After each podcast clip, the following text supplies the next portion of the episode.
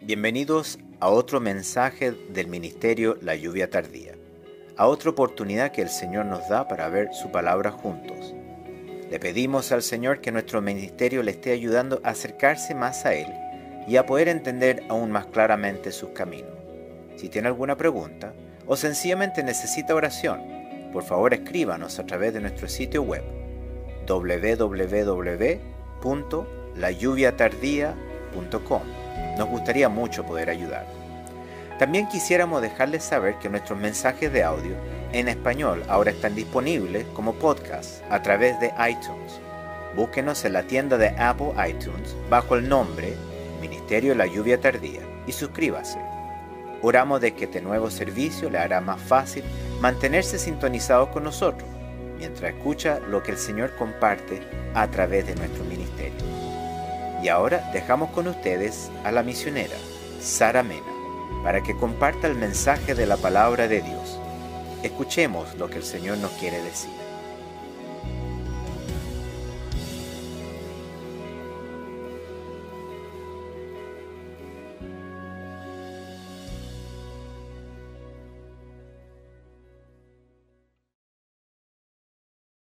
Que el Señor les bendiga. Hoy la palabra nos hablará acerca de la verdadera casa de Dios.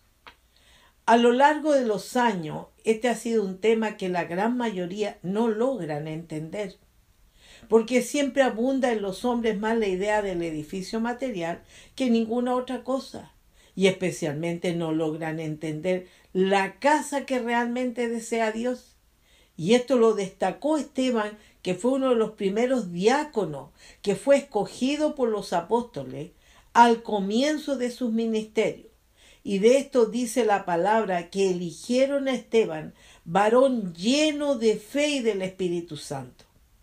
Y este problema, Esteban, queriendo hacerlos entender, al enfrentar a los religiosos en la sinagoga, que lo acusaban a él al punto que pusieron testigos falsos que decían, este hombre no cesa de hablar palabras blasfemas contra este lugar santo y contra la ley. Pues le hemos oído decir que ese Jesús de Nazaret destruirá este lugar y cambiará las costumbres que nos dio Moisés. En eso se convirtió Dios para ellos, en una costumbre a seguir. Y por eso que yo me pregunto, ¿cuántos hay que todavía esto hoy no lo entienden.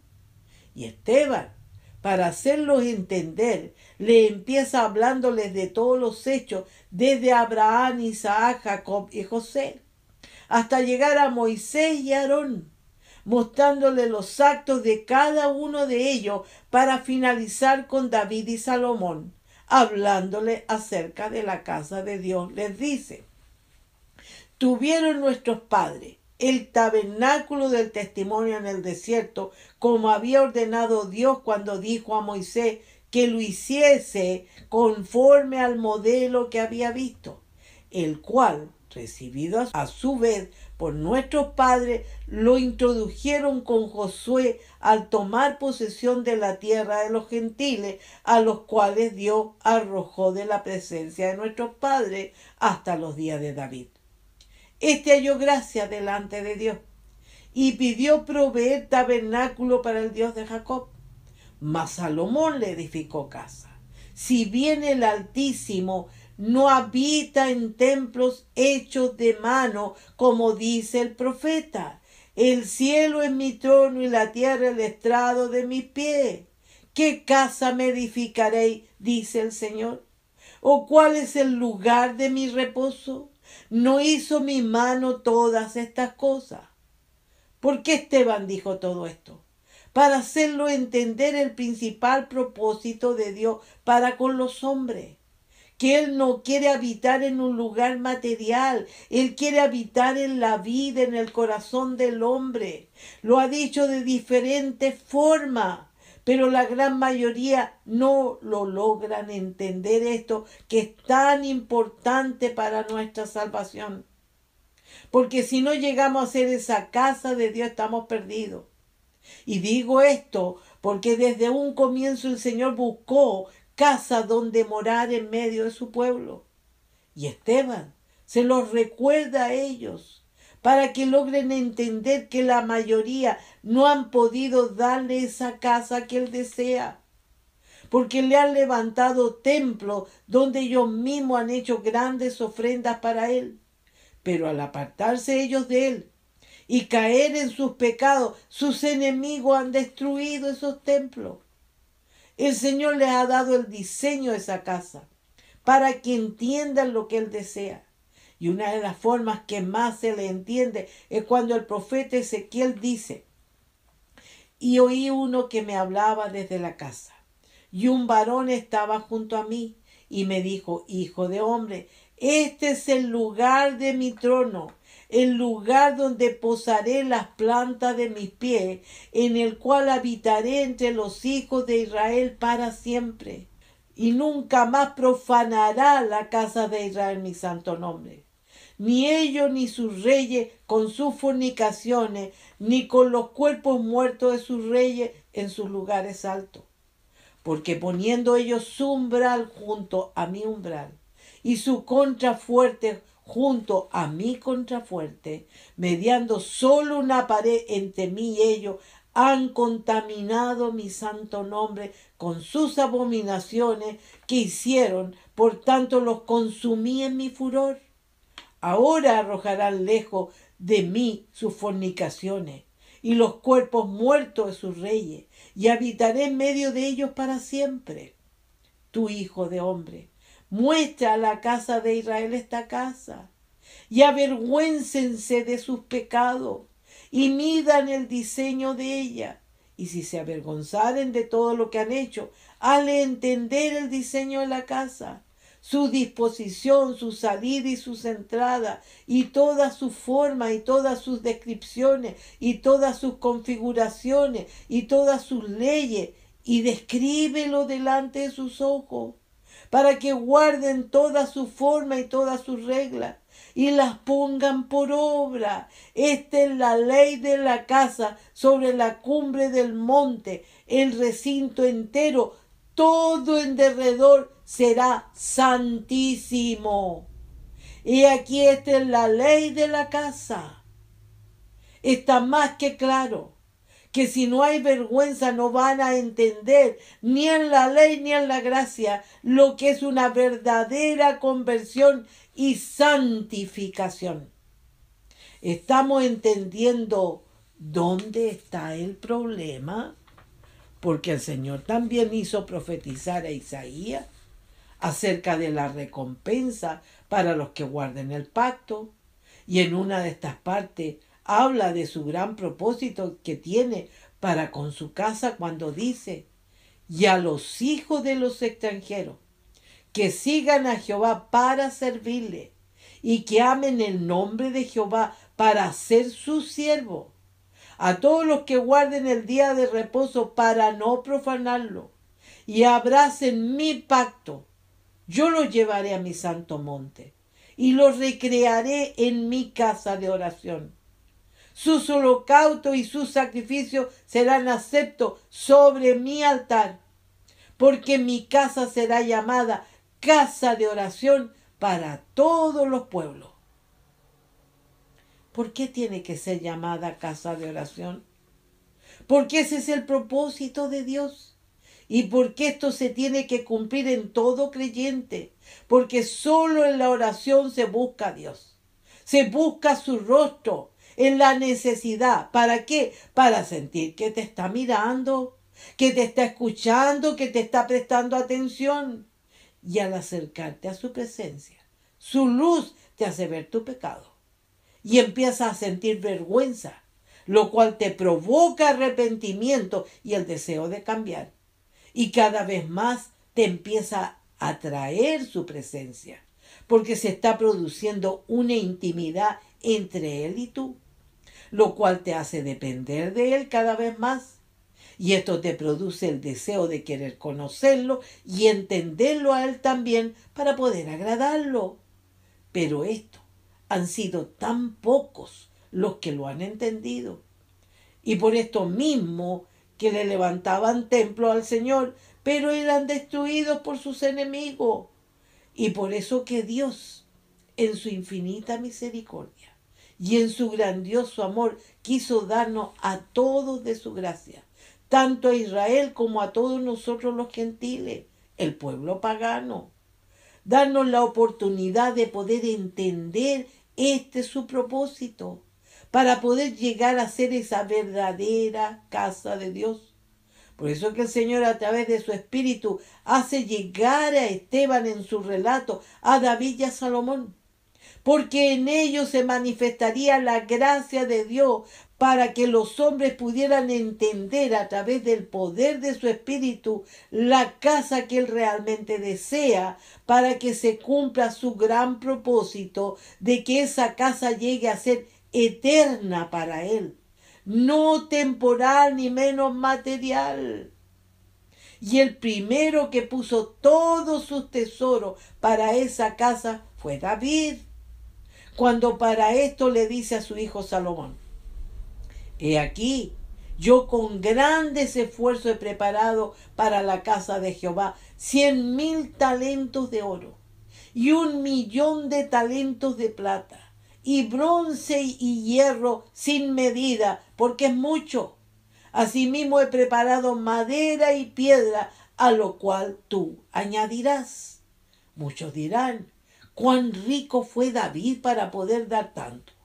No es el valor material que había en David, sino lo rico que era en fe, en amor y en temor hacia su Dios, que lo hizo reunir todo eso para su Dios, porque su gran tesoro era su Dios. Por algo el Señor Jesús dijo, porque donde está vuestro tesoro, allí estará también nuestro corazón solamente de este hombre, Dios se expresó diciendo, he hallado a David, hijo de Isaí, varón conforme a mi corazón, quien hará todo lo que yo quiero. Por eso que fue elegido por Dios, para que de él viniera su hijo unigénito, el cual iba a ser llamado Hijo de David y por todo ese amor que había en David hacia su Dios, le fue hecha esa promesa, porque este rey entendió perfectamente el propósito de Dios en esa casa, ya que su corazón era la casa de Dios, y él fue espléndido en oro y en plata, ese oro que simboliza la santidad y la plata que es la limpieza y de ellos estaba ofrendando David. Y lo precioso es cuando dice, yo con grandes esfuerzos he preparado para la casa de Jehová. No le ha sido fácil, pero se fortaleció en fe, en el amor y en el temor de Dios. Porque Dios era su tesoro y su corazón era la casa de Dios. Y por esto fue que Dios escogió a David para que en la carne el Hijo de Dios fuera linaje de David, para ser el Hijo del Hombre. Y por ese amor tan especial que había en David por su Dios, le quiso hacer Dios casa a él. Por lo cual el Señor le habla a David a través del profeta Natán, diciéndole, Así ha dicho Jehová de los ejércitos yo te tomé del redil de detrás de las ovejas, para que fueses príncipe sobre mi pueblo, sobre Israel. Y he estado contigo en todo en cuanto has andado. Y delante de ti he destruido a todos tus enemigos. Y te he dado nombre grande como el nombre de los grandes que hay en la tierra. Además, yo fijaré lugar a mi pueblo Israel y lo plantaré para que habite en su lugar y nunca más sea removido, ni los inicuos le aflijan más como al principio, desde el día que puse jueces sobre mi pueblo Israel. Y a ti te daré descanso de todos tus enemigos. Asimismo Jehová te hace saber que Él te hará casa. Y cuando tus días sean cumplidos y duermas con tus padres, yo levantaré después de ti a uno de tu linaje, el cual procederá de tus entrañas y afirmaré su reino. Él edificará casa a mi nombre. Y yo afirmaré para siempre el trono de su reino. ¿Quién era el que le iba a hacer casa a David? El Señor. Porque el corazón de David iba a ser su templo, su casa porque Dios iba a morar para siempre en su corazón. ¿Y cuándo iba a suceder eso? Cuando hiciera venir a su Hijo unigénito a este mundo, que siendo el Hijo de Dios, tomaría forma de siervo, semejante a los hombres al proceder de las entrañas de David. Y él es el que vendría a edificar casa a su nombre, para firmar para siempre el trono del reino de Dios. ¿Y dónde lo haría? En el corazón de los hombres, cuando estos se arrepintieran de todos sus pecados y decididamente se convirtieran y creyeran con todo su corazón en el Hijo de Dios, sometiéndose y sujetándose en obediencia a Él como su Dios y Señor en cambio, de su otro hijo, de Salomón, le dice el Señor a David, yo le seré a él por padre, y él me será a mi hijo. Y si él hiciere mal, yo le castigaré con vara de hombre y con azotes de hijo de hombre. Pero mi misericordia no se apartará de él, como la aparté de Saúl, el cual quité de delante de ti y será firmada tu casa y tu reino para siempre delante de tu rostro, y tu trono será estable eternamente, conforme a todas estas palabras y conforme a toda esta visión, así habló Natán a David. Esta es la casa que desea Dios. El corazón limpio del hombre, lleno de fe, no un edificio material a donde se va por costumbre para seguir pecando. En cambio, si tu vida y tu corazón es templo de Dios, vas a pensar muy bien para atreverte a pecar. Porque si lo haces tú mismo estás destruyendo el templo, que es tu cuerpo. Por esto mismo la palabra nos pregunta diciendo, ¿o ignoráis que vuestro cuerpo es templo del Espíritu Santo, el cual está en vosotros, el cual tenéis de Dios y que no soy vuestro? Porque habéis sido comprados por precio. Glorificad pues a Dios en vuestro cuerpo y en vuestro espíritu, los cuales son de Dios. Esto es lo que muchos no quieren entender para seguir pecando, aferrándose uno en que la salvación no se pierde y otro en que se pierde pero que se puede volver a tomar, sin querer darse cuenta que están pisoteando al Hijo de Dios, teniendo por inmunda su sangre de este nuevo pacto de gracia en la cual Él fue santificado después de haber pagado por todo el pecado del mundo, haciéndole ahora con sus pecados afrenta al Espíritu de gracia. Esto es lo que dice la palabra. Por eso yo pregunto, ¿en dónde quedó el propósito del Señor que su casa sea casa de oración? Si somos sus templos, estamos llamados a tener esa intimidad con Él en la oración, para poder sentir vergüenza de todo lo malo que hacemos, para querer cambiar y demostrar con esto que realmente creemos en el Señor. Porque cuando se cree en alguien se le ama y se le respeta en obediencia. Por eso que Salomón, después de haberle hecho casa al Señor y haber dedicado ese templo y haber orado al Señor, el Señor le dijo, yo he oído tu oración y he elegido para mí este lugar por casa de sacrificio. Si yo cerrare los cielos para que no haya lluvia, y mandare a la langosta que consuma la tierra, o si enviare pestilencia a mi pueblo, si se humillare mi pueblo, sobre el cual mi nombre es invocado, y oraren, y buscaren mi rostro, y se convirtieren de sus malos caminos, entonces yo iré desde los cielos y perdonaré sus pecados y sanaré su tierra.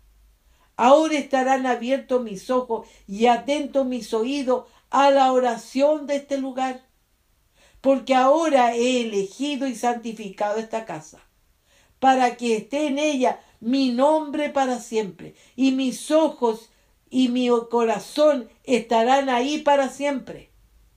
Y si tú anduvieres delante de mí, como anduvo David tu padre, e hicieres todas las cosas que yo te he mandado, y guardares mis estatutos y decretos, yo confirmaré el trono de tu reino.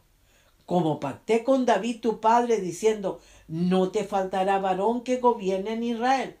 Mas si vosotros os volviereis y dejareis mi estatuto y mandamiento que he puesto delante de vosotros, y fuereis y sirviereis a dioses ajenos, y los adorareis, yo os arrancaré de mi tierra que os he dado, y esta casa que he santificado a mi nombre, yo la arrojaré de mi presencia y la pondré por burla y escarnio de los pueblos. Y esta casa que es tan excelsa será espanto a todo el que pasare y dirá, ¿por qué ha hecho así Jehová esta tierra y a esta casa? Y se responderá, por cuanto dejaron a Jehová, Dios de sus padres, que los sacó de la tierra de Egipto, y han abrazado a dioses ajenos, y los adoraron y sirvieron, por eso él ha traído todo este mal sobre ellos. Y esto fue lo que enojó al Señor Jesús, cuando de esto dice, y entró Jesús en el templo de Dios y, echó fuera a todos los que vendían y compraban en el templo, y volcó las mesas de los cambistas y la silla de los que vendían palomas, y le dijo, escrito está, mi casa, casa de oración será llamada, mas vosotros la habéis hecho cueva de ladrones. Esto es lo que están haciendo simbólicamente con los templos, que es el templo de congregación. Y esto es lo que están haciendo las vidas con sus propios corazones, que es la casa de Dios. La han convertido en una casa de mercado, sin querer entender que hay que cumplir el propósito de Dios, que es que cada creyente sea la verdadera casa de Dios. Pero yo no sé lo que están esperando para entender y cumplirlo. O si no, hay que atenerse a las consecuencias cuando dice que al ver el Señor esto, haciendo un azote de cuerda, echó fuera del templo a todos. Y esta palabra enoja a muchos, al punto que pueden llegar a hacer mucho daño, como sucedió con Esteban que él también sintió ira, al igual que el Señor. Cuando después de haberles hablado respecto a esto, sintió y se dio cuenta que no habían entendido. Por eso que les dijo, duros de servir e incircuncisos de corazón y de oído. Vosotros resistís siempre al Espíritu Santo, como vuestros padres, así también vosotros. ¿A cuál de los profetas no persiguieron vuestros padres? Y mataron a los que anunciaron de antemano la venida del justo, de quien vosotros ahora habéis sido entregadores y matadores. Vosotros que recibiste la ley por disposición de ángeles y no la guardaste oyendo estas cosas, se enfurecían en sus corazones y crujían los dientes contra él. Pero Esteban, lleno del Espíritu Santo, puesto los ojos en el cielo, vio la gloria de Dios y a Jesús que estaba a la diestra de Dios y dijo, He aquí, veo los cielos abiertos y al Hijo del Hombre que está a la diestra de Dios. Entonces ellos, dando grandes voces, se taparon los oídos y arremetieron a una contra él, y echándole fuera de la ciudad, le apedrearon. Y los testigos pusieron su ropa a los pies de un joven que se llamaba Saulo. y apedreaban a Esteban, mientras él invocaba y decía, Señor Jesús, recibe mi espíritu. Y puesto de rodilla, clamó a gran voz, Señor, no les tomes en cuenta este pecado. Y habiendo dicho esto, durmió. Yo pregunto hoy, ¿era necesario llegar a matarlo porque solo estaba haciéndole entender para que no se perdieran? Por eso que ahora solo puedo rogar que hayan habido corazones humildes, escuchando el llamado de Dios, y quieran valorar el amor de Dios y el sacrificio de su Hijo por sus almas, para querer ser para Él esa verdadera casa de Dios. Que el Señor les bendiga.